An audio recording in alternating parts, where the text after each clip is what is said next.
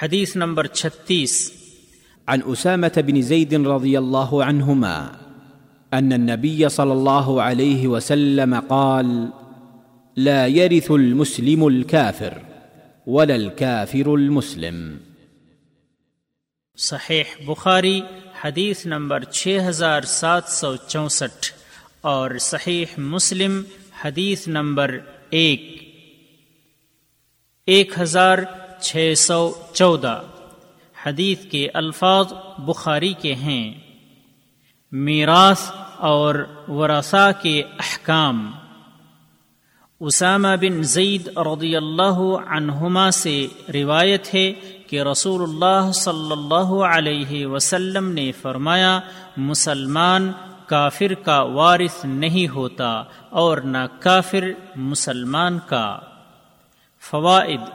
Number ایک، اس حدیث سے معلوم ہوا کہ مسلمان کافر کا وارث نہ ہوگا اور نہ ہی کافر مسلمان کا وارث بنے گا، چاہے وہ میراث تقسیم کرنے سے پہلے اسلام میں داخل ہو یا نہ ہو. یہی جمہور علماء اسلام کی رائے ہے اور یہی حکم مرتد کا بھی ہے کہ نہ وہ کسی مسلمان کا وارث ہوگا اور نہ ہی کوئی مسلمان اس کا وارث بنے گا. نمبر دو، بعض علماء کا خیال ہے کہ مسلمان تو کافر کا وارث ہو سکتا ہے لیکن کافر مسلمان کا نہیں ہو سکتا، اور اگر میراث تقسیم سے پہلے کافر اسلام میں داخل ہو جائے تو وہ میراث کا حقدار ہو سکتا ہے بصورت دیگر نہیں. نمبر تین، اسلام کی یہ بڑی خوبی ہے کہ اس نے ورثہ اور میراث کے احکام کو پوری وضاحت کے ساتھ بیان فرما دیا، جبکہ ہندو وید کی کتابوں نے اس بارے میں کچھ نہیں وضاحت کی ہیں. راوی کا تعارف.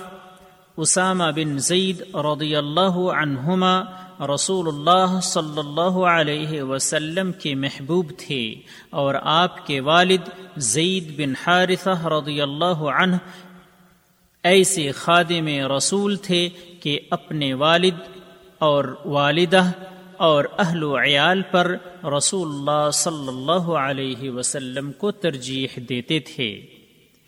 اسامہ رضی اللہ عنہ بڑی خوبیوں کے مالک تھے جس کی وجہ سے آپ صلی اللہ علیہ وسلم کے دل سے بڑے قریب اور آپ کی نگاہوں میں بڑی عظمت والے تھے.